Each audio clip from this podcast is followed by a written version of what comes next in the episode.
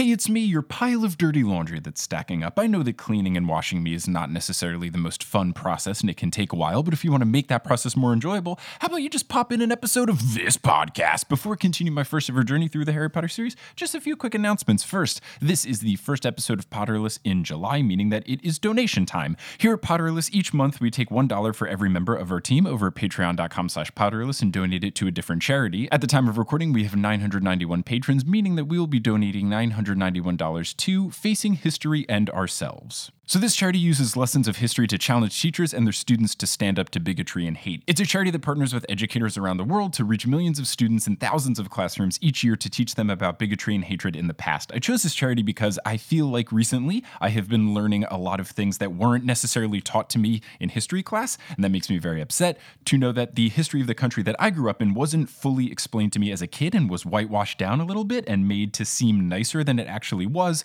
I really support that this charity is trying to teach children where we come from and how we cannot repeat mistakes of the past. I like that their focus is trying to get kids to talk with their parents at the dinner table about it and things like that. So if you want to learn more about this charity, you can go to facinghistory.org. Also, I'm excited to announce that Multitude is doing an online live show on July 30th at 8 p.m. All of your favorite multitudes are going to be there. Some of the formats will be existing things we've done in the past, other things will be new. I'll let you know that I'm doing one thing that's new and one thing that's familiar, so I'm very excited to do that. If you want to get tickets, you can go to multitude.production slash digital live. 25% of all sales will be donated to Black Lives Matter charities, and if you can't watch it live, that's okay. You will still get a link and you can watch the replay if 8 p.m. Eastern Time doesn't work in whatever time zone you're in. Again, for tickets and information, go to multitude.production slash digital live. And speaking of a wonderful group of humans, we have new patrons to welcome to the team. So shout out to Shul Manatrix, Rebecca, Natalie, Mayan, Chiara Atius, Chloe Wilkins, Tabitha Kraft, Reb Noonan, Anna Catherine Hodges, Julia Packett, the return of Michael Beck, and someone that made their name It's Definitely Ludo Bagman. A name correction for Kirsten English, apologies for not saying Nina Jaselik and Ribbon Monstrosity in the past couple of episodes as producers.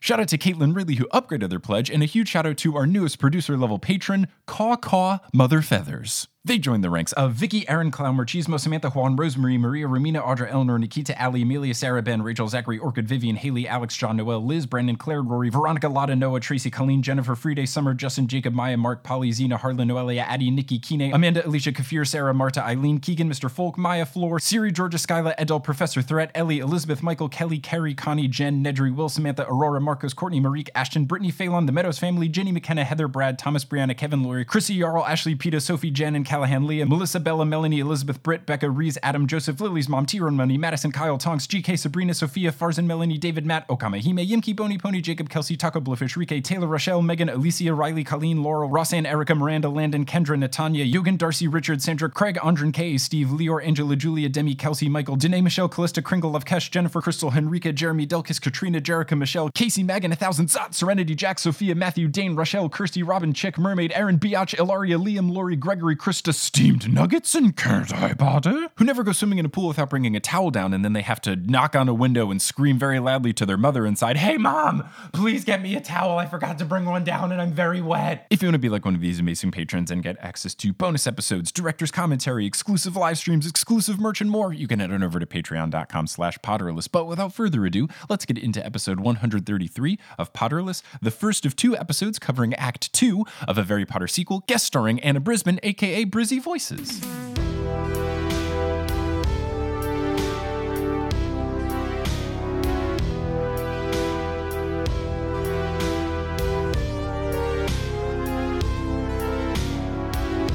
Hello, Internet, and welcome back to another episode of Potterless, the tale of a 28 year old man who never read the Harry Potter series as a kid. He eventually got around to it, and now he's doing things beyond spin off material of sorts. My name is Mike Schubert. I'm that grown man, and I'm here joined today by someone that you may know as Brizzy Voices. It's Anna Brisbin. Anna, how's it going? Hey, it's pretty good. How's it going with you? You know, as we said before recording, uh, all things considered, it's good. I feel like there's just a constant state of uh, all things considered before any sentence I say these days. So, uh, you know, given the world is on fire, it's great. Yeah, but you at least have uh, so much new Potter content to consume. That's really exciting. Yeah.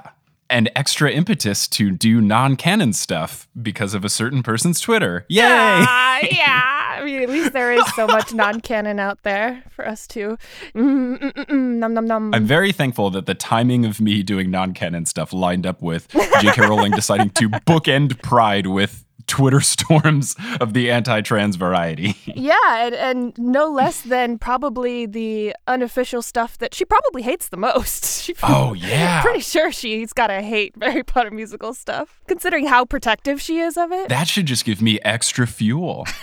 but we are here to discuss the remaining parts of a Harry Potter sequel. Now, you are not engaged to anyone in the cast, are you?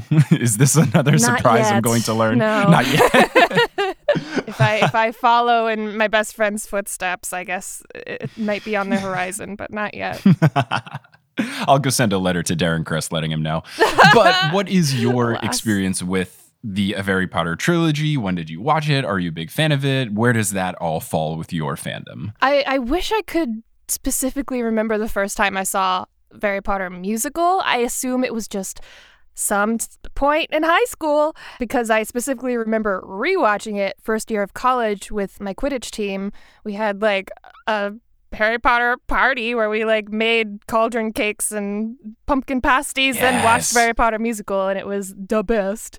So I've definitely seen a Harry Potter musical two or three times and then Harry Potter sequel I had only seen once, probably the year it came out and probably not since until yesterday. Wow. Okay. Cool. Cool. Cool. And yeah. I haven't I haven't seen the next one, the 5-hour long saga that Tessa refers to. I've not seen that one. yeah, I have not obviously seen it either. I did not realize it was so long until Tessa brought it up, but it's okay. We'll see. I'm excited to talk about it, but I'm excited for discussing the rest of a Harry Potter sequel, which I did enjoy. I, I don't know. I feel like I did enjoy Act One a little bit more, but there was less umbrage in Act Two, so that made me a little happy, and that's like the biggest issue. I just that whole portrayal felt gross, especially given what's been going on recently. So it was Certainly. nice to have a bit of a distraction from that Yeah, for yeah. the most of this act, since it doesn't really center on her. Yeah, and Act Two has so much uh, like action and, and intrigue and reveals Yeah. that it's it's less like oh potty joke, potty joke, potty joke kind of trans coded joke. N- none of that. It's just like Mm-hmm. oh we've got stuff to like keep us on the edge of our seats now. Yeah, it's weirdly like the reverse of Act Two in a Harry Potter musical. In a Harry Potter musical, Act Two, I think, was not as much fun because there were less songs in it, and that left room for more gross jokes. Whereas in this act, there was more action, so I feel like there were less gross jokes because they kept driving the plot along. Yeah. I still didn't feel like there were a ton of songs, but the action did keep things moving along pretty smoothly. Yeah, agreed. So, Act Two begins with Dean reading a big exposition dump from the Daily Prophet, and Dean then calls Sirius Black Sirius Black. We've discussed on the previous episode that hopefully this Dean portrayal is making fun of the fact that he's one of the few black characters in Yeah. the series, and hopefully it's not a lol, this is what black people are like I know, joke. yeah. So, I'm just gonna give them the benefit of the doubt and really hope. Yeah, it definitely makes me uncomfortable, but I, I don't know whose idea that was. It might have been the actress's idea. It, it might have been Nick Lang or Matt Lang's idea. I don't know. Mm-hmm. But obviously, if it was the actress's idea, then I don't want to bang on her for her own jokes, but not a fan of it. I'm going to save my critiques on it until I can talk with people from StarKid and double check. And hopefully they go, ah, yes, this was a not the best executed joke about the lack of diversity. Yeah, And then. I can go, yay, and sleep at night. so everybody hates Umbridge for changing everything. Cho is especially sad because the Valentine's Feel Her Up dance has now been changed to an abstinence rally. oh my gosh. What's worst about that is when I was watching it without captions, I, I thought it, she, because of her southern accent, I thought she was saying, fill her up. Oh no! What? Oh no, it's even worse. So it's actually way not as bad as I thought it was. So that's good. That's yeah, at least it wasn't the worst possible thing I've ever heard.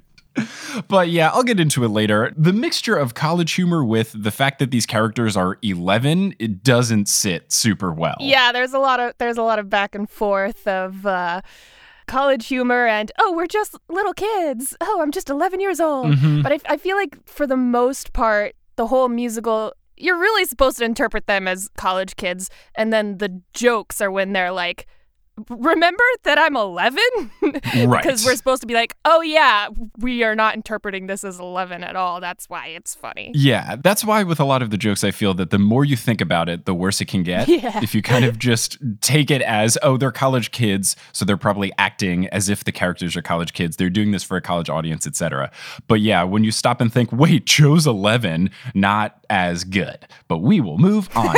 Neville says that everybody is taking out their anger on him, which proves to be true. Crabbe and Goyle also say that they hate Umbridge, and they are asked, wait, you guys hate her too? I thought you'd get along since she's a bitch and you guys are dicks. Seamus says that one, and they're like, I know, we thought it would be too. I'm not a huge fan, at least I don't think that bitch should be thrown around as frivolously as they do in this play, but like the core of this joke, I get, but the word choice, maybe not. Yeah, I mean, that, that's stuff that totally goes over your head, like in 2009 or whatever. It's just such the common vernacular. Yeah, and I do want to take this time to clarify something I've said in previous things is that when I talk about things being in 2009, it definitely comes from my perspective of me being in college in 2009 Right. and not necessarily like the world because as a college kid in 2009 me and my peers maybe weren't as keen on, oh, we probably shouldn't be saying some of these words as much. I would hope, but I cannot speak from experience, if older people, like people who were in their 30s in 2009, maybe they had the realization a couple years earlier, hey guys, let's stop calling everyone a bitch as a joke, because it's not funny. So let me just lay that out there that I do not speak for the world because I was just a teenager in 2009. Hey, it's Editing Mike here. Just wanted a quick note for posterity. I don't know what past Mike was thinking when he recorded this podcast, but he forgot that he graduated high school in 2010. So I was not, in fact, in college in 2009. I was a junior in high school. I have no idea what past Mike was thinking. I'm very sorry for his transgressions and the inaccuracy of his statements. Anyway, back to the podcast. Sure, but I'm gonna uh, problematically announce that I-, I love the cleverest bitch of her age line. I just, I still love that one. Yeah, I think the problem, and I said this earlier, is that because they use foul language so much that some of the lines I think could have been good, but it's the fact that bitch gets thrown around a lot that it becomes not as easy to digest, if you will. Yeah. Like if that was the only time they said it, maybe it would land a little bit better. But the fact that they use it in some of these throwaway lines, like this line doesn't need it. Like you don't have to call her that. You can say something else and still get the same point across. So I think it's just like the overuse of it that makes it kind of not feel great when you're done watching the play. Yeah, I, d- I do think a lot of it, at least when they're referring to Umbridge, comes from like, uh, is probably based on sort of reader frustrations. I assume a lot of people reading uh, Order of the Phoenix mainly had the thought like Umbridge is such a bitch. Oh my god, I feel like that was a very common sentiment, and it probably feels a little bit cathartic to be able to actually say that in a Harry Potter setting and make it seem like the characters are actually calling her a bitch when Molly's like the only one who ever says the word bitch in Harry Potter. Yeah, still wild that that actually made it into the book. Yeah, right? Yeah, I, I guess the bigger problem I have is when they call Hermione Yeah. that. Yeah, You don't need to call her Hermione. She's Hermione. She's I so good. I don't know. know, yeah. Common theme is just why are we so rude to Hermione? Yeah. Maybe it's like commentary on like remember how everyone was such a dick to Hermione? Like this so rude. in, even in the book, like they're exaggerating it, you know, for effect to be like Hermione was freaking mistreated all throughout the She really was. She really was. I mean, in the first book, kind of annoying, and I'm on record as not liking book one Hermione, but then she comes around. It's fine. She was just doing her best. yeah, she is. She is. So Goyle screams, I need chamomile before my slumber, which I think is just the perfect line read in that screaming manner. It's just fantastic. Yeah. So then Harry enters. He asks who made Cho cry and then says that he doesn't even care and just goes immediately to beating up Neville, which classic Neville mistreatment joke. Yes. Harry then reads the prophet. He is distraught, and Ron tries to cheer him up with a red vine, and Harry turns down a red vine, which, much to Ron's dismay, And to the audience's dismay. I love how the whole audience was like, no. I love like paying attention to the audience more this time around. Yes, the audience definitely gets into it in a couple different parts. And I do think that it's very funny that over the course of Act One, Star Kid has established enough of a love of red vines that the first time someone turns it down, the audience is crestfallen and heartbroken. Yes, very effective. So Lupin enters. Lupin says, I'll ignore that some of you are late if you ignore that I'm the latest. And uh-huh. nobody laughs, so he asks, What's wrong? I love it so much. It's so dumb. I love that he's like, You're not laughing at my joke. What the heck? it was a good joke. yeah, I said a great joke. Nobody laughed. Clearly, something is wrong. Come on, I'm the cool teacher. so he asks them what's wrong. They say that they're afraid of Umbridge and everything. So he says, Oh, so if you're afraid of the Dementors, why don't we learn the Patronus spell? So he talks about the Patronus charm, and he says that all you need to do to cast one is have a wonderful thought. And then all of the kids in unison say, Any happy little thought? is that a reference to anything, or was it just funny because they all said it in unison and there was a piano in the background? I meant to Google it, but it sounds like such a reference, right? Like, is there, is it a Peter Pan or something? it really felt like a theater reference that I was missing. I think it's from You Can Fly, You Can Fly, You Can Fly. I think it's in the lyrics for that. Oh, okay. All right. All right.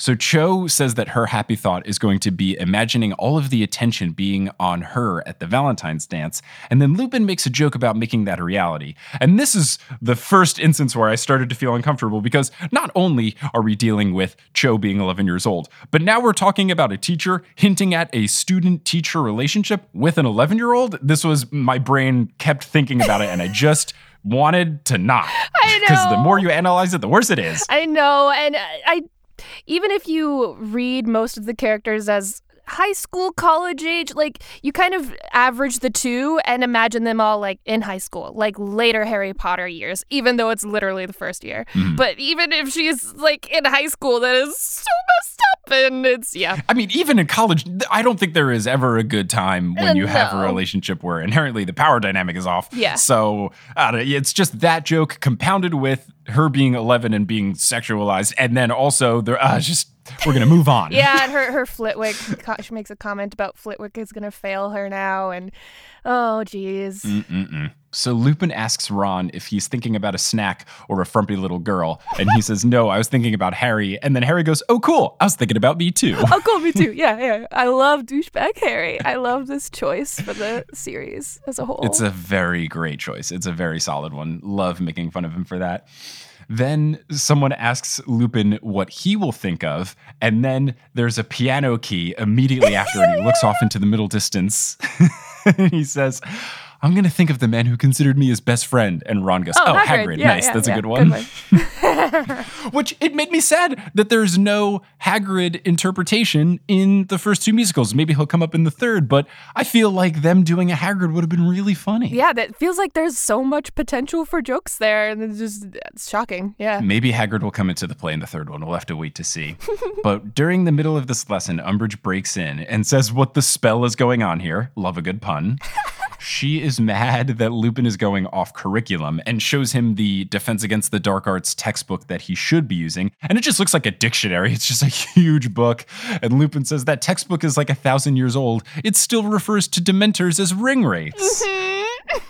Which, now that I have finally seen the Lord of the Rings movies, I get this joke. Was that recent too? It was recent. I hadn't seen it growing up, and this is why I never read the Harry Potter books as a kid and everything. I just wasn't really into fantasy, so I never got into all of that stuff. But I tried to watch the Lord of the Rings movies at multiple occasions at my friends' houses, and the music was just always so soothing, and the Oh landscapes were always so beautiful that I fell Night, asleep night. every Yeah. single time I tried to watch it. yeah, I understand that very much so. But finally, my wife Kelly sat me down and we watched all of them. And we watched the director's cut. So it took 37 weeks, but it was worth it. They were really good movies. Oh my gosh, that's amazing. I still haven't seen the director's cut. I don't think. It's quite long, I will say. I don't know if it's necessary. I don't even know what's in the director's cut versus what's not in the director's cut. But I will say that I think I enjoyed the third movie the most. I have no idea if this is a hot take or not. Hmm. Hmm, I don't know either. Mhm, Who's to say? But I did appreciate the ring ray thing because as I watched the Lord of the Rings movies, it did feel like there was a decent amount of stuff that JK kind of ripped from Lord of the Rings. And maybe it's just general fantasy tropes, but a lot of the things looked quite familiar. Certainly, but yeah, it's hard to say. I think there's a lot of stuff that could is just you know magically inclined and Right. you know a cloaked dark figure that's creepy and bad is not that original i guess elves have pointy ears, etc., etc., etc. Yeah. So Umbridge says that she doesn't approve of Lupin's hands-on approach to teaching. Lupin says, Oh. "Cho, I was joking," which yeah. uh, again, if she wasn't 11, that could be funnier, but my brain immediately went to "Ah," once he said it.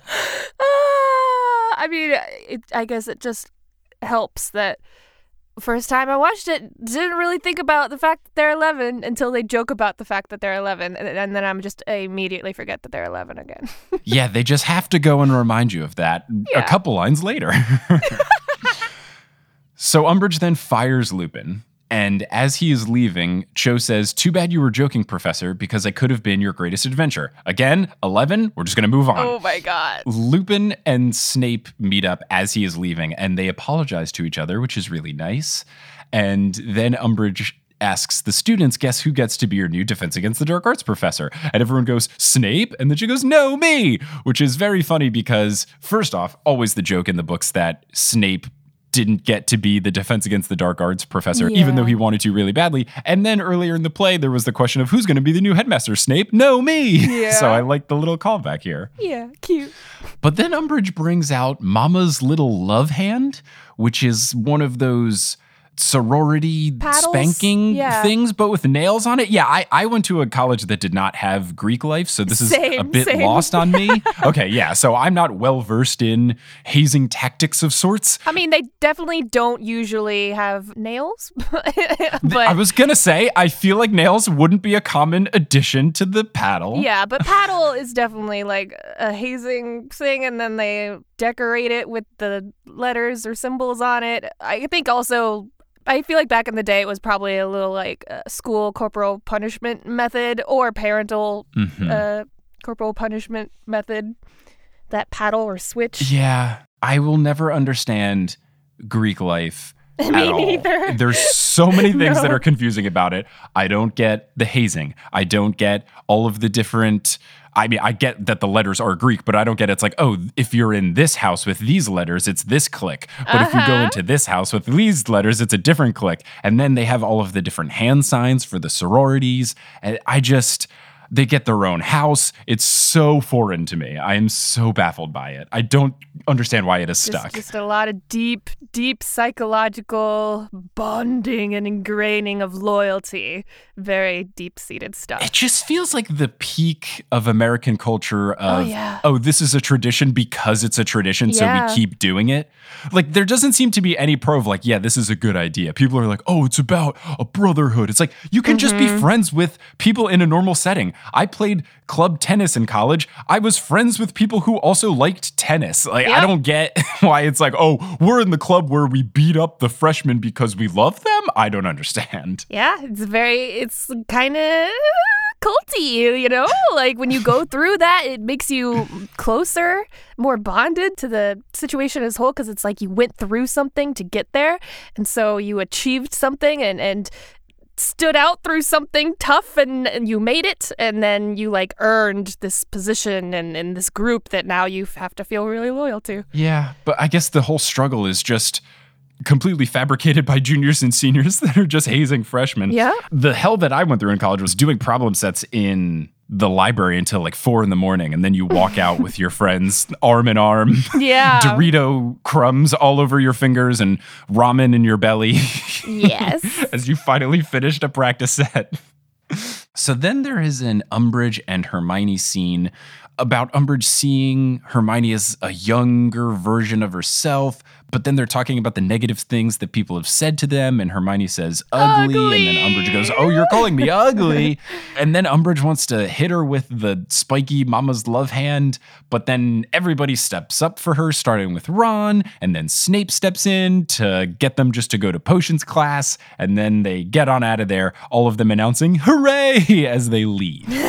the only time that anyone has said that before going to Snape's potions class. yeah yeah better place to be But Umbridge asks Harry to stay back and asks Harry if he knows where Dumbledore is. And Harry says that he does not. And he says to Umbridge that she can do her worst. And then Umbridge says, Oh, I will. And then cracks her own finger. And I legitimately jumped in my seat while I was watching it because I thought it was real until I realized, oh, it was probably someone from the orchestra section making some sort of noise. But it Oh. was a very convincing cracking finger sound. Yeah, I never thought. Of, I always just what never thought about it. Assumed it was real. I don't know.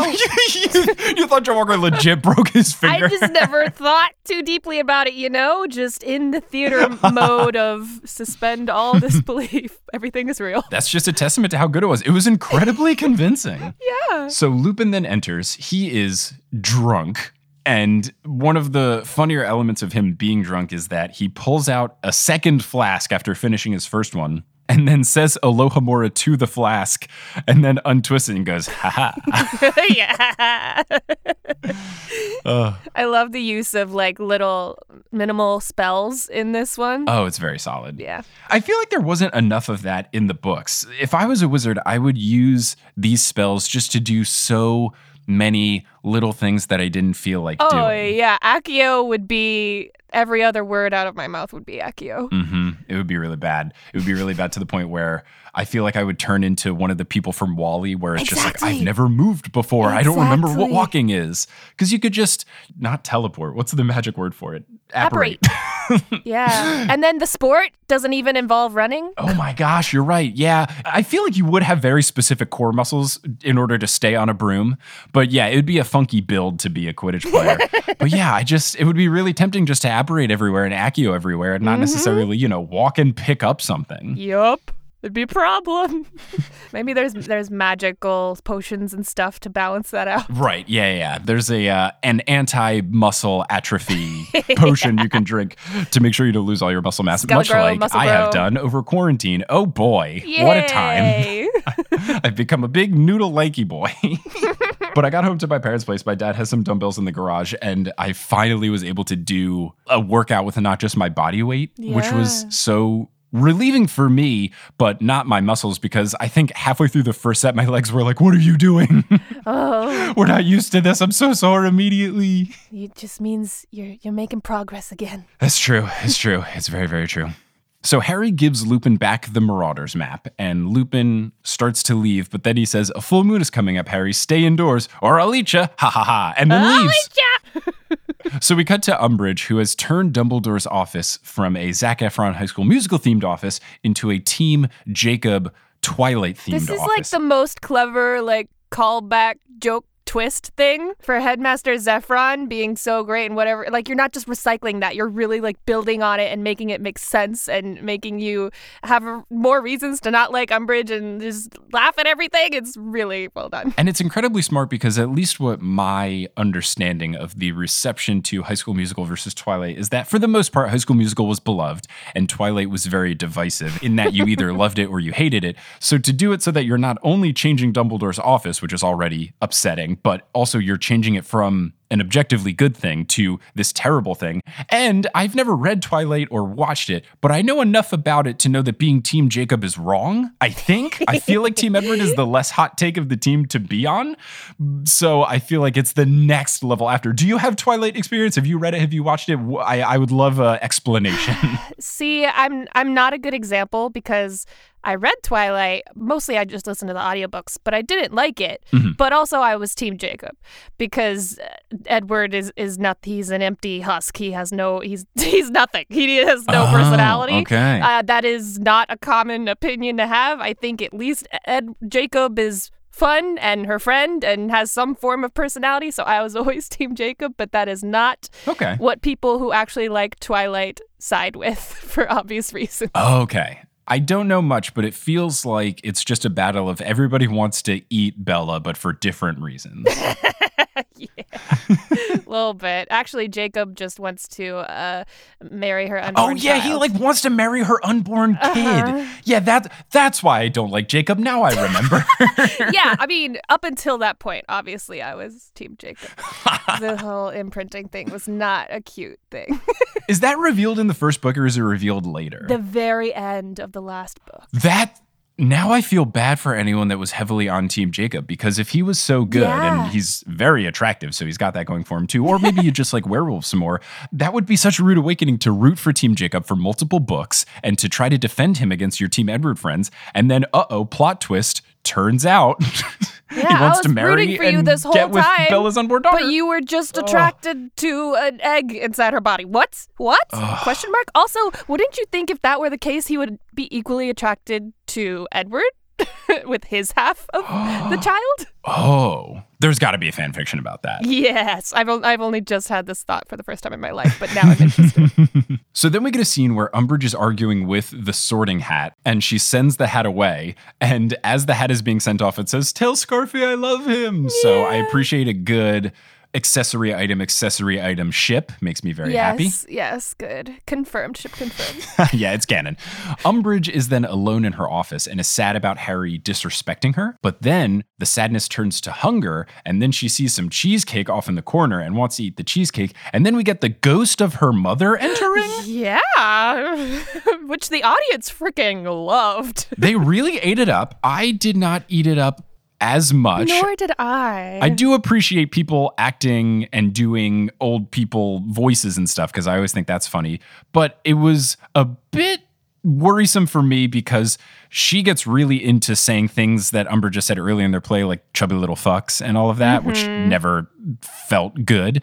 But then also she has this southern ish accent that felt a little bit like maybe we're getting into trying to talk like southern black people thing. And I didn't really know if they were just Oh. going for a southern vibe. Yeah, I, like I, didn't know never had that thought because for me that's just southern. I'm from South Carolina, so like. Okay, yeah, that was the other thing is I am I am very much a New Jersey born and raised boy, so I am not well versed in what is just making fun of the South versus Right. what is racist. I- I so I hope it's just making fun of the South. Yeah, same. I mean, I I never had the thought, but I'm white, so who knows? Who's to say? Regardless, wasn't a fan of this scene. what I did like was the the little "Do you love them enough to kill them?" That was the one part that I appreciated. I did have in my notes that's the one redeeming moment for me. Do you love them enough to kill them? yes, I love that. And then Umbridge later on says, But how do I kill the children? I don't want to hurt them. yes. Do I use this axe I've been sharpening this whole time?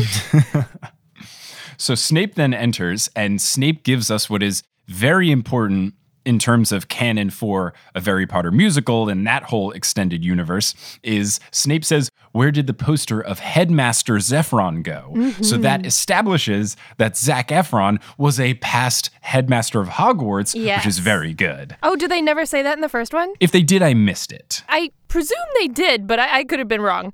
I think that was the idea, though. Is it's like one of mm. the portraits on the wall of headmasters, but this time it's it's a, a Zac Efron poster. That would make a lot more sense because usually in the headmaster's office, that's where all of the past headmaster portraits are. So yeah, that makes more sense. yeah, see, it's even smarter than we thought.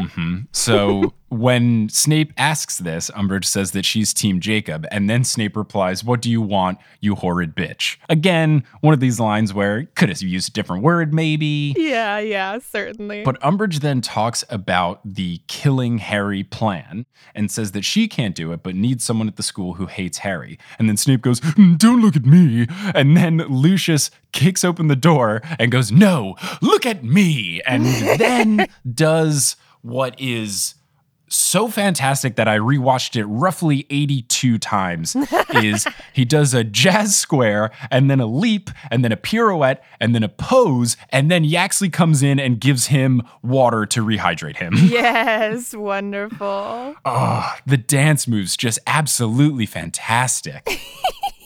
So cute. It really. And it was at this point that I realized because of the pose, I only just now realized that he was wearing dancer tights the whole time. like Oh, yeah, he wasn't wearing pants. You didn't notice that till now. That's so funny. it's such a good Yes. little thing I didn't notice until the particular pose, and uh, the detail is fantastic.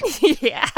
Lucius tries to get Umbridge in on the plan, and the plan is to let the Death Eaters into Hogwarts, leave Harry alone with Lucius. He'll torture Harry to find out where Dumbledore is, and then he'll kill him. And Umbridge agrees. Foolproof plan. It should be fine, right? What could go wrong? So Lucius and Snape then get into a song about the Pensieve and how there's always douchey guys like James Potter. And the song actually pretty solid. The guy's Yeah, voice, yeah. the actor who plays Lucius, really good. I don't know, is it vibrato where he's like "Ah," for a lot yeah, of the singing? I thought that's that was very good. Yes, yes, yeah. This this melody is so nice. hmm It was very solid. And then you have a fun element where they rip off Snape's cloak and he's transported back. He's part of the Pensieve was so flashback. smart. I And you see it. the whole Snape yelling at Lily thing so where lovely. James is picking on Snape. Yeah. And Lily stands up for Snape. And then James says, Fine, I'll stop picking on him if you go on a date with me. And Lily goes, You're such an asshole. And so, so charming, and then runs over. Yeah. Snape then calls Lily a mudblood using his normal voice, not the "Ugh, Snape voice, but just, Yeah. I guess, what the actor's normal voice sounds like. He aged into that voice. I guess, yeah, that's what I thought was funny is that immediately after he screams, I'm sorry, as she runs away in the classic Snape voice that he's been using the whole play. So I like thinking of this in canon terms and that this moment was such a defining moment of regret for Snape that his voice changed forever from a normal voice into this one. Oh my gosh, I did not think about that change happening right then. I interpreted this as like the little boo, boo, boo, boo, fading, rippling uh, scene where it fades into the past, into the Oh. future, and he's he's yelling, "I'm sorry, I'm sorry."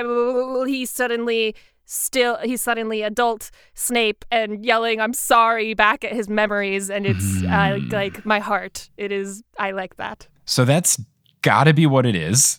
that is a thousand percent probably what it is. But I'm just gonna leave my thing as an alternate uh, interpretation, you know? It's like art, there's no wrong answer. Yeah, uh, we can ask Joe. yeah, true, true, true. We do have the ability to do so. then we have Snape singing, and it was only until this point that I realized he hasn't sung in any other part of the musicals, the first or this one. Just ensemble stuff. Yeah, yeah. And he has a great voice. Yeah, he's great. It's not easy to kind of sing in Snape-ish voice that he's got going on, but it works. I mean, most of the time he doesn't. I mean, how could you? yeah, truly. It'd have to be comical, and you don't want this whole thing to be comical. This is like actual feelings. So, Right, right, right. Yeah.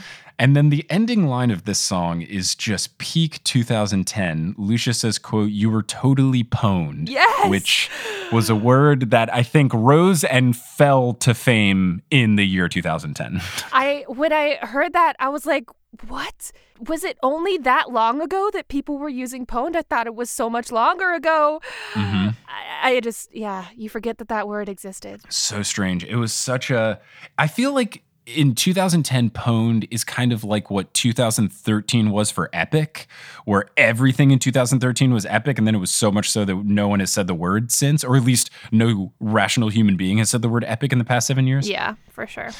So Snape, after the song, decides that he is in on the plan. Then we have a scene of Umbridge giving detention to everyone, but Harry is going to get special detention alone with Umbridge. Mm-hmm. As Harry is on his way to Umbridge's office for this special detention, he runs into drunk Snape in the hallway, and Snape makes Harry sit down for a chat. You have to listen to me. I'll expel you.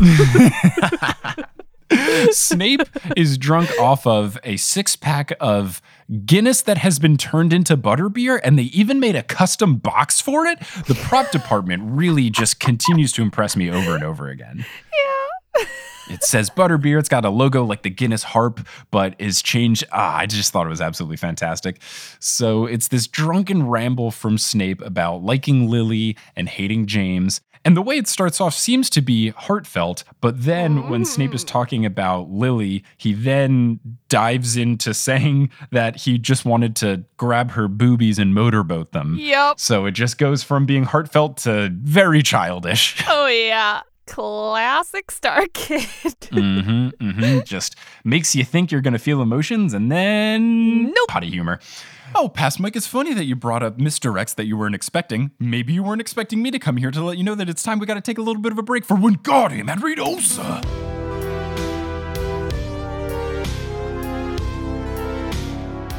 Today's episode is brought to you by another podcast I've created, Meddling Adults. Meddling Adults is a whodunit game show for charity where I serve as the host and guests compete head to head in a contest of solving children's mysteries from classics like Encyclopedia Brown, Scooby Doo, and Shelby Woo, and whoever scores the most points earns money for a charity of their choosing. Points are awarded for correct guesses, bonus points are given out for absurd accusations, and you can play along at home to test your sleuthing prowess against the wits of fictional young detectives. You can listen to Meddling Adults by searching for Meddling Adults wherever you get your podcasts or going to our website, meddlingadults.com. I hope you check it out and happy sleuthing. And now you'll hear words from a few sponsors who make it feasible for me to be a full time podcaster. Some of these ads will be read by me, others of them won't. The ones that aren't are inserted locally, so if you live internationally, don't be surprised if you hear an ad in your country's native language. And once those ads are complete, we'll get back to this episode of Potterless.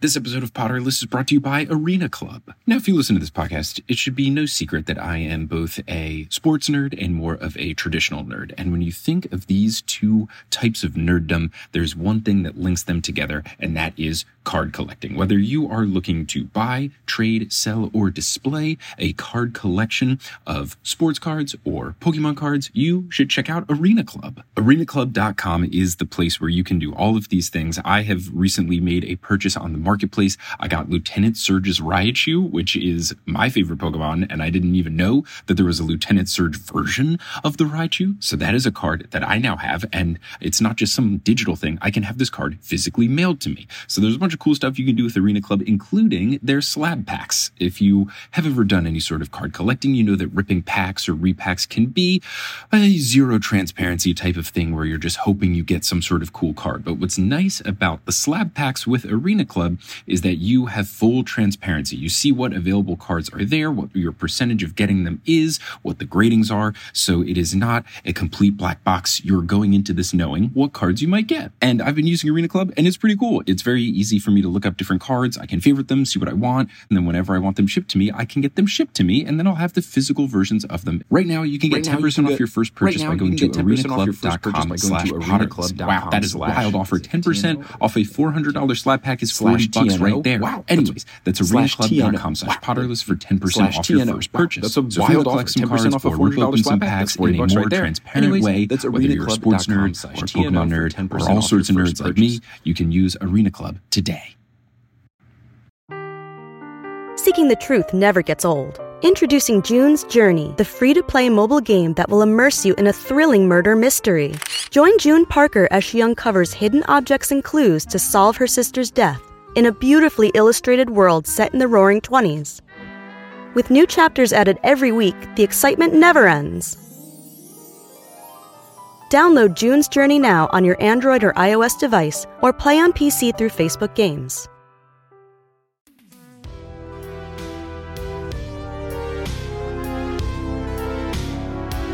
So Snape tries to warn Harry about Umbridge when he's about to go in. Harry doesn't listen. So he enters Umbridge's office and Lucius immediately greets him and Harry in the most innocent way goes, "Oh, hi." And then Lucius stupefies him right off the bat.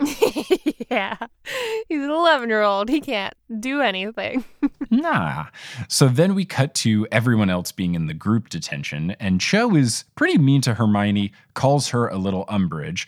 Ron tries to cheer up Hermione with red vines and she declines and he freaks out that nobody wants red vines. And again, the audience, as you pointed out, very on team red vines here. Yes. Powerful stuff. Are you a red vine or a Twizzler person? Bro, I I had never heard of red vines. Okay. I had never heard of red vines until a Harry Potter musical. That was my introduction to red vines. So I will only ever associate red vines with the Harry Potter musical. I get it. I get it. I think a lot of people have that connection. And when I staunchly defended Team Twizzler over Team Red Vine in previous episodes of Potterless, I was met with mostly agreement. It seems like the vast majority of people agree that Twizzlers are better. But I did receive some fervent defense of red vines from people whose taste buds clearly are broken. And there was one person in particular that said, No way, you're so wrong. Red vines are so much better. And then I made some sort of joke about their taste buds being broken. And they said, The only thing better than original flavor red vines is black licorice flavored red vines. Oh, and then I threw dude. my laptop into a dumpster and pushed it into the Mariana Trench because I could not deal with such a hot take. Oh my god, uh, gross. I didn't even know Oh, red like red vines makes black. I guess I don't know. I don't. Whoever invented black licorice, Monsters. John Black Licorice. I hope he. I hope he lost his candy making license after doing so. I like red vines just fine. I like them mostly for the meme. I like them mostly for Harry Potter musical. But uh, I obviously just taste wise, texture wise, much softer, nicer. I'm gonna prefer Twizzlers, but uh, they're so they're very similar in my brain. So depends on the situation. Do it. Am I going for the meme or am I going for tasties? yeah, and even now I realize that I am a 28 year old man with the stomach of a 57 year old. I guess because I just have no tolerance for sweets anymore. I, I- my body just after not having candy once a year for Halloween. I guess anytime I have candy because I usually I, I I don't have a big sweet tooth aside from like ice cream or milkshakes or basically cold frozen dairy desserts, froyo, etc. Yeah. Anything other than that, I'm not a big sweets guy. So anytime I have candy, I remember I I had a couple Smarties the other day, and after eating four, I had a headache. I was like, oh, I gotta lay down. Four Smarties? Oh my oh, god! Oh no, four individual, not like four packets. I know. I know. I just I I'm not used to just like pure sugar. Wow. I mean, that means you've been treating yourself very well. I guess, I guess. I don't know. Maybe it's like where if you don't drink milk, you become lactose intolerant. Maybe Mm-hmm. because I haven't given myself enough sweets, I'm just dead. But I will go on the record here to say that the only worthwhile flavor of Smarties is white. The rest of the flavors are trash. Oh, I, I can't remember. They all taste the same to me. Yeah, they're all very similar, but all the colors are very slightly fruit Sure. colors. So it's almost like when you drink flavored seltzer water, where you Yeah, think, ah, this is almost flavored like something. what if you put a Smartie into flavored seltzer water? It just, and it matched Maybe- the color. Oh, it's like addition, where you have something Yeah. that has barely any flavor, and then you add something that also has barely any flavor, and maybe it's like kind of flavored now. and then it's perfect. wow. We've really done it. Uh, We're gonna stop the podcast and invent uh, S- Smarty X Lacroix. Yeah, and then you have to use like red vines as a straw. Yeah, just a bunch of things that aren't overly sweet all put together, and now it's just soda. yes. Genius. So Ron makes a great comparison to try to cheer Hermione up. She says that she is similar to Umbridge, and Ron says that that would be like saying that Spider-Man and Venom are the same oh just because they have the same powers. And I'm a big Spider-Man fan, so I really enjoyed this comparison. Yeah, this conversation is hilarious. It's great, and it's also nice to see Ron slowly start to be a little nicer towards Hermione. yeah, Hermione for sure. because no one is. yeah, it starts to reveal his feelings a little. So then Hedwig comes in with a letter for Hermione from Little D, and Ron and Hermione go to meet him in the potions classroom. Little D is then revealed to be Draco, not Dumbledore like they thought, because previously it was Little D who gave the cloak to Sirius. So that's a big uh, surprise reveal. And then Draco, when making this reveal, says, The D stands for my wiener. Yes, yes, very proudly. very, very proudly. This kind of gives me like RAB vibes, like Oh, oh who's yeah. RAB? Blah blah blah blah. Although I don't think in the books they ever had like a misdirect. They never had like, oh, RAB must be this person who also is RAB. yeah. I guess that's a little bit more like thinking Snape is Quirrell sort of thing, and then it's not. Yeah, the RAB thing, I remember I am not very good at predicting what happens in the Harry Potter series. And over the course of Potterless, I tried so hard to guess, and I was very often wrong. To be fair, you you went straight through them, right? You didn't have years of breaks between each one to theorize, in which we did. ah, yes. Thank you for giving me more ammo to defend myself for looking very silly. this is good. Thank People you. People wrote essays and were discussing on forums forever. It's like that was our jam, and you just went straight through. So I can't imagine what that was like. I also went through in a very public forum in that a lot of people listened to me being my horrible predictions. But I got the RAB thing pretty easily just because we met someone with the initials at least RB. We knew Regulus Black existed. So when there was an RAB, I thought, okay, all, who are all the RBs we know? I Regulus Black. And then the only scene that we really got in the books was Hermione trying to figure out who it could be. And they were looking up some names, but I remember finding it incredibly suspicious that none of the people on her, ah, it's probably not this person list, were Regulus Black. Right. And that's what made me realize that it had to be him because if she hasn't ruled him out, it's got to be him. Right. Yeah, for sure. Yeah, definitely. So Draco reveals that they are actually Draco from the future. Yes. Which I think is such a fun twist that only gets better when Draco says that the way that they time traveled back was that they stowed away in Lucius's fanny pack when he yeah. used the time turner. yeah. What the heck, man? Uh, any joke where they make Draco in these plays a child or very small, I think are very funny. Also, because as you see later, Lauren Lopez is so tiny. She's so small. How tall is Lauren Lopez? Either Lucius is very tall or Lauren Lopez is very short. I'd say five feet, five one, somewhere around there. I would guess five one as well. I'm Googling Lauren Lopez height, and Google tells me five foot even. Oh, hey. And Google, of course, being very smart, asks me if I want to know the height of everyone else in StarKid. And uh, yeah, most of the dudes are between five eight and six two.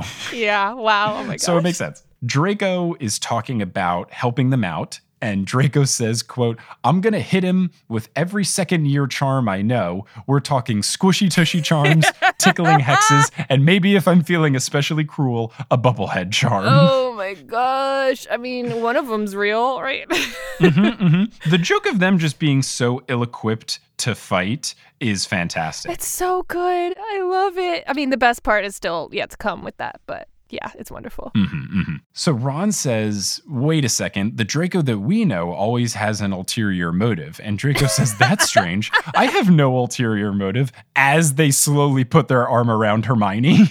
oh my gosh. I, I love it. It's so funny. And then when, when she's reaching down, opening her hand, but not touching mm-hmm. and, and, and reaching, but, but mm-hmm. not touching, just thinking about.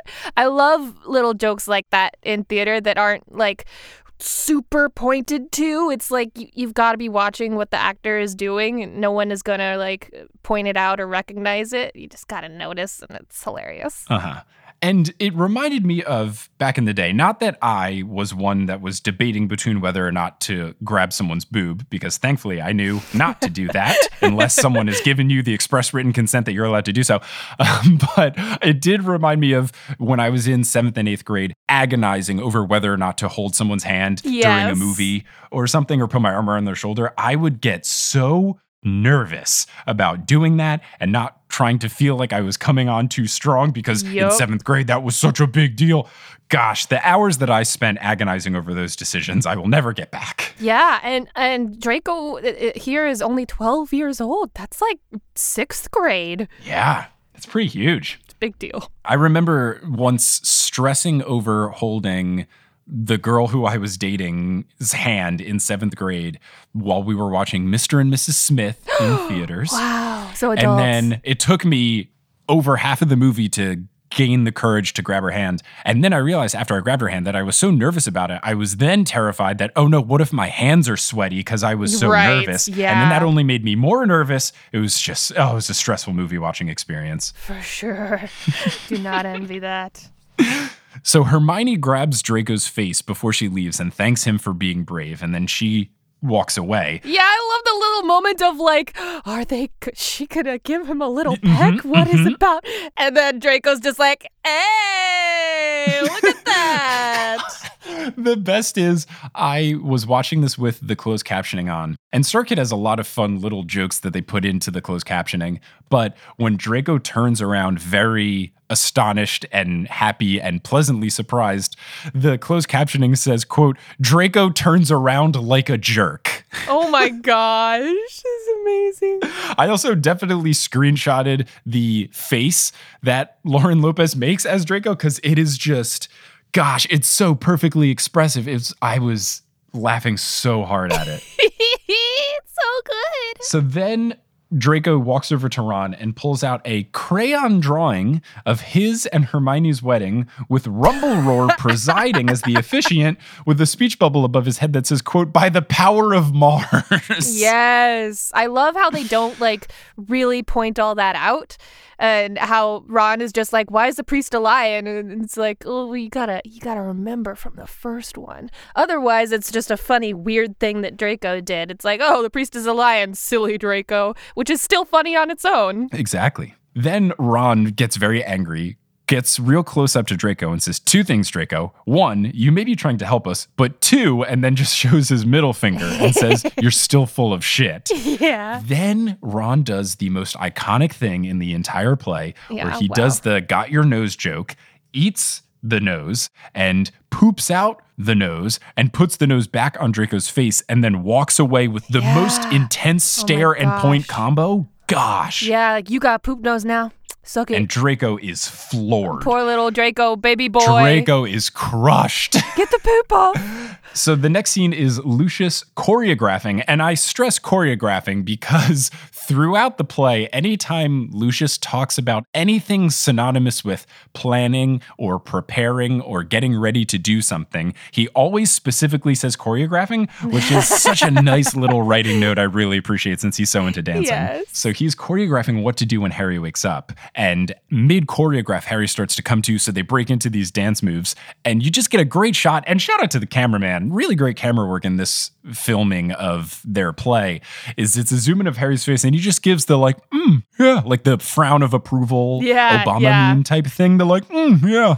Not bad. Yeah. So Lucius starts to enact his evil plan. He gets a text from Umbridge and then goes, uh, Umbridge, stop texting me. Umbridge enters immediately, going, Did you get my text? I Which I think is my favorite Umbridge thing. I wasn't a big fan of all the portrayal, but the way that Umbridge asks, Did you get my text? feels like if I watched this when it came out, I would have asked people this all the time in this voice. Like I would have ran with this bit for sure. Are you kidding me? Yes. In college, this was the mo- probably the most quoted part of all Harry Potter musical things for us in on our Quidditch team. It would always be like, "Did you get my text? But you didn't text me back." It was always that, for sure. what position did you play on Quidditch? I was a beater, Ooh, which is this very defensive position that required much less running than keeper or chaser or seeker.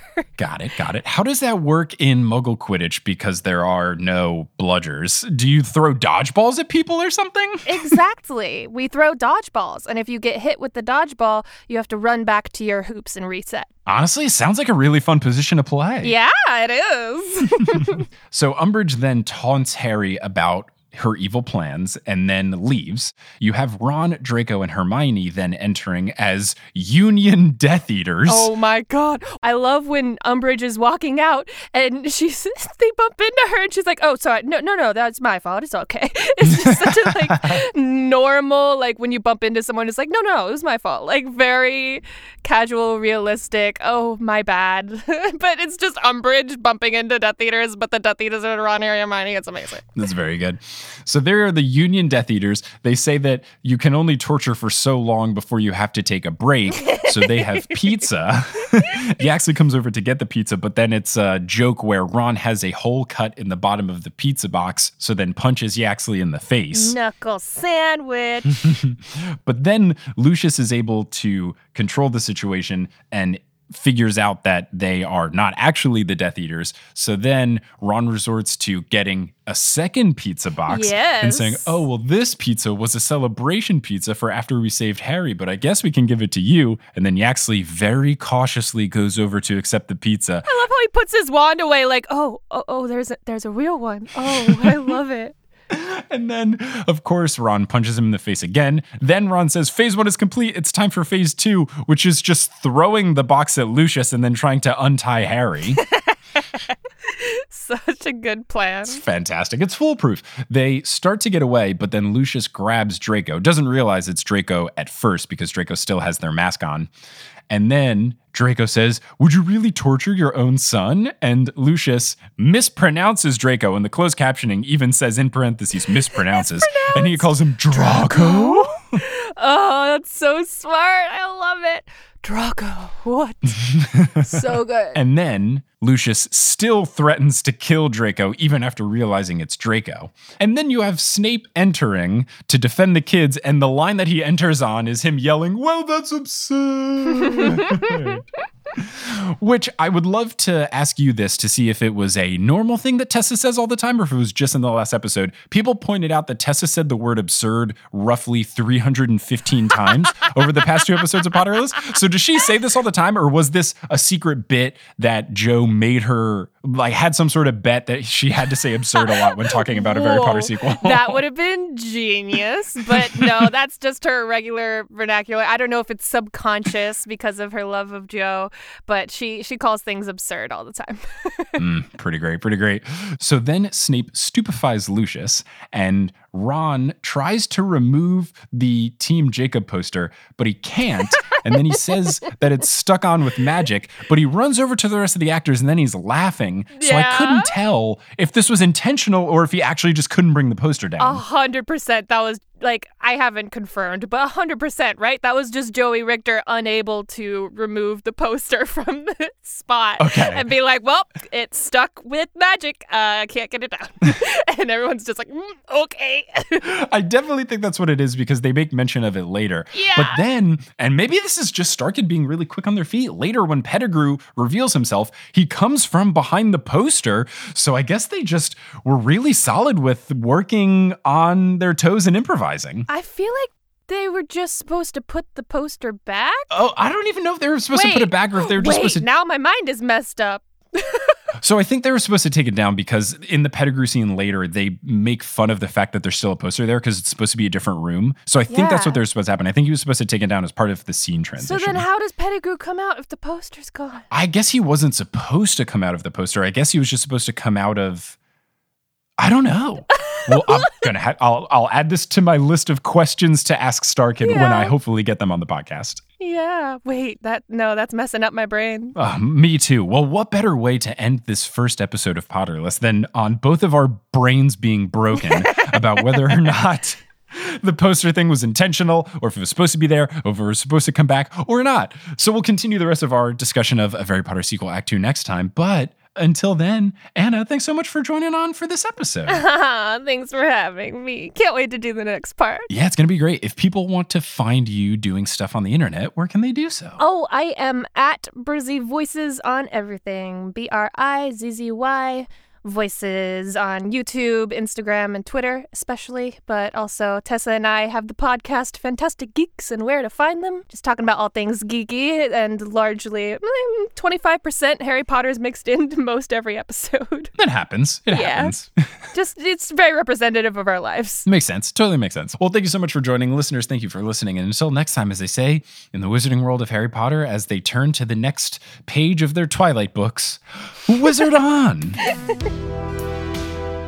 Hey, if you didn't hear me talk about it in the intro, Multitude is doing a digital live show on July 30th at 8 p.m. Eastern. All of your Multitude hosts are going to be there. There will be some familiar formats, there will be some new and exciting things. All of us are going to get in the mix. It's going to be very fun and very silly. And 25% of all sales will be donated to Black Lives Matter charities. Don't worry if you can't watch it live. We will still send you a link so that you can watch the replay of it if that time zone doesn't work for you. And again, you can get tickets and learn more over at multitude.productions slash digital live. Potterless was created by Mike Schubert. It is hosted by Mike Schubert. It is edited by Mike Schubert. It is produced by Mike Schubert as well as Vicky Garcia, Aaron Johnson, Klaus Lopu, Marchismo, Samantha Rose, Juan Sanfilio, Rosemary, Daj Marie, Lisa C. Keen, Romina Rivadeneira, Audra Eleanor Curlin, Nikita Power, Ali Madsen, Amelia Kraus, Sarah Nink, Ben Silver, Rachel Guthrie, Zachary Pulido, Orca Grower, Vivian the Owl, Haley Hastings Moser, Alex Consulver, John Kotker, Noel Basile, Liz Bigelow, Brandon Pickens, Claire Spencer, Rory Collier, Veronica Bartova, Lotta Bartova, Noah, Tracy Toya, Colleen, Jennifer, Mark Lufride, Jay Svensson, Summer Rathel, Justin Montero, Jacob Parrish, Maya Gray, Mark Body, Polly Burge, Zena Rosnowski, Harlan Haskins, Noelia, Addie, Nikki Harris, Kine, Amanda Alfred, Alicia McLaren, Kafir Shaltiel, Sarah Shetter, Marta Morrison, Eileen Gazesh, Keegan Curran, Mr. Folk, Maya, Floor Sake, Series Girls for Georgia Davis, Skylar Lilly, Edel Ryan, Professor Threat, Ellie Hoskov, Chova, Elizabeth Christofferson, Michael David, Yordi, Kelly Otelio, Kerry Crumpler, Connie Bienkowski, Jen Went, Nedry OS, Will Huser, Samantha Lentz, Aurora Fruhoff, Marco Cepeda, Courtney Marie Grieger, Ashton Gabrielson, Brittany Gutierrez, Phelan the Meadows family, Ginny from the Block, McKenna Tweedy, Heather Langeal, Brad Harding, Brianna Cusumano, Kevin Stewart, Laurie McDonald, Chrissy Tu, Charles Fiven, Ashley Enstrom, Peter McGrath, Sophie Duda, Jen and Rose Dowd, Callahan and Darius, Leah Reed, Melissa Robb, Bella Barlack, Melanie Demi, Elizabeth Yu, Britt McLean, Becca Spry, Reese Dignan, Adam Graham, Joseph Torp, Lily's mom, T Run Money, Madison Kyle, Don't Call Me Ninfedora, GK Have It Your Way, Sabrina Balsiker, Sophia Loves Pigs, Farzan Jarabat, Melanie DeGrave, David Douglas, Matt Barger, Okamahime, Yimki Bony Pony, Jacob Rossitano, Kelsey Gillespie, Taka Blowfish, Rike Mango Jensen, Taylor Payne, Rachel Mobbs, Megan Moon, Alicia Chapman, Riley Kiddis, Colleen Waters, Laurel Happy, Ross, Rossanne Batamana, Erica Butler, Miranda Hurley, Landon Schwausch, Kendra Hertz, Natanya Page, Yogan Shanley, Darcy Alexandra Harrison, Richard Johnson, Sandra Rose, Craig Roberts, Andron Kaufman, K.A. Rob, Steve Trelaw, Leor Nachum, Angela Hill, Julia Buzak, Demi Lynn, Kelsey Wellis, Michael Beck, Callista Delano, she who doesn't have to be named, El Kringle, Lovekesh Longer, Jennifer Terzian, Crystal Pollard, Henrique Wolf, Jeremy Elmore, Delkis, Katrina Smith, Jericho Law, Michelle Spurgeon, Casey Canales, Megan Stempin, Let's Hit a Thousand Patrons, Serenity, Alan Jacks G, Sophia Lyons, Sa, Matthew Babbitt, Dane Nemcher, Rochelle Unatmaz, Kirsty, Robin Garcia, Chick Parr, Mermaid and her Daddykins, Aaron Uggs, Not My Daughter, You Biatch, Ilaria Vicentin, Liam Simmons, Lori, Gregory Hughes, Krista Lee, Caw Caw, Mother Feathers, Nina Jasalik, Ribbon Monstrosity, Steamed Nuggets, and Can't I Butter? Web design by Kelly Schubert, and the music is by Bettina Campomanes. If you want to find us on social media, you can at facebook.com slash potterless, twitter.com slash potterlesspod, instagram.com slash potterlesspodcast, and reddit.com slash r slash potterless. For any and all information about the show, as well as transcripts, you can go to potterlesspodcast.com for bonus content. You can go to patreon.com slash potterless, and for merch, you can go to potterlesspodcast.com slash merch. If you want to tell someone about the show, whether you reach out directly or you leave a rating and review online, those really do help. Thank you so much for listening, and until next time, as I say in the wizarding world of Harry Potter, wizard on!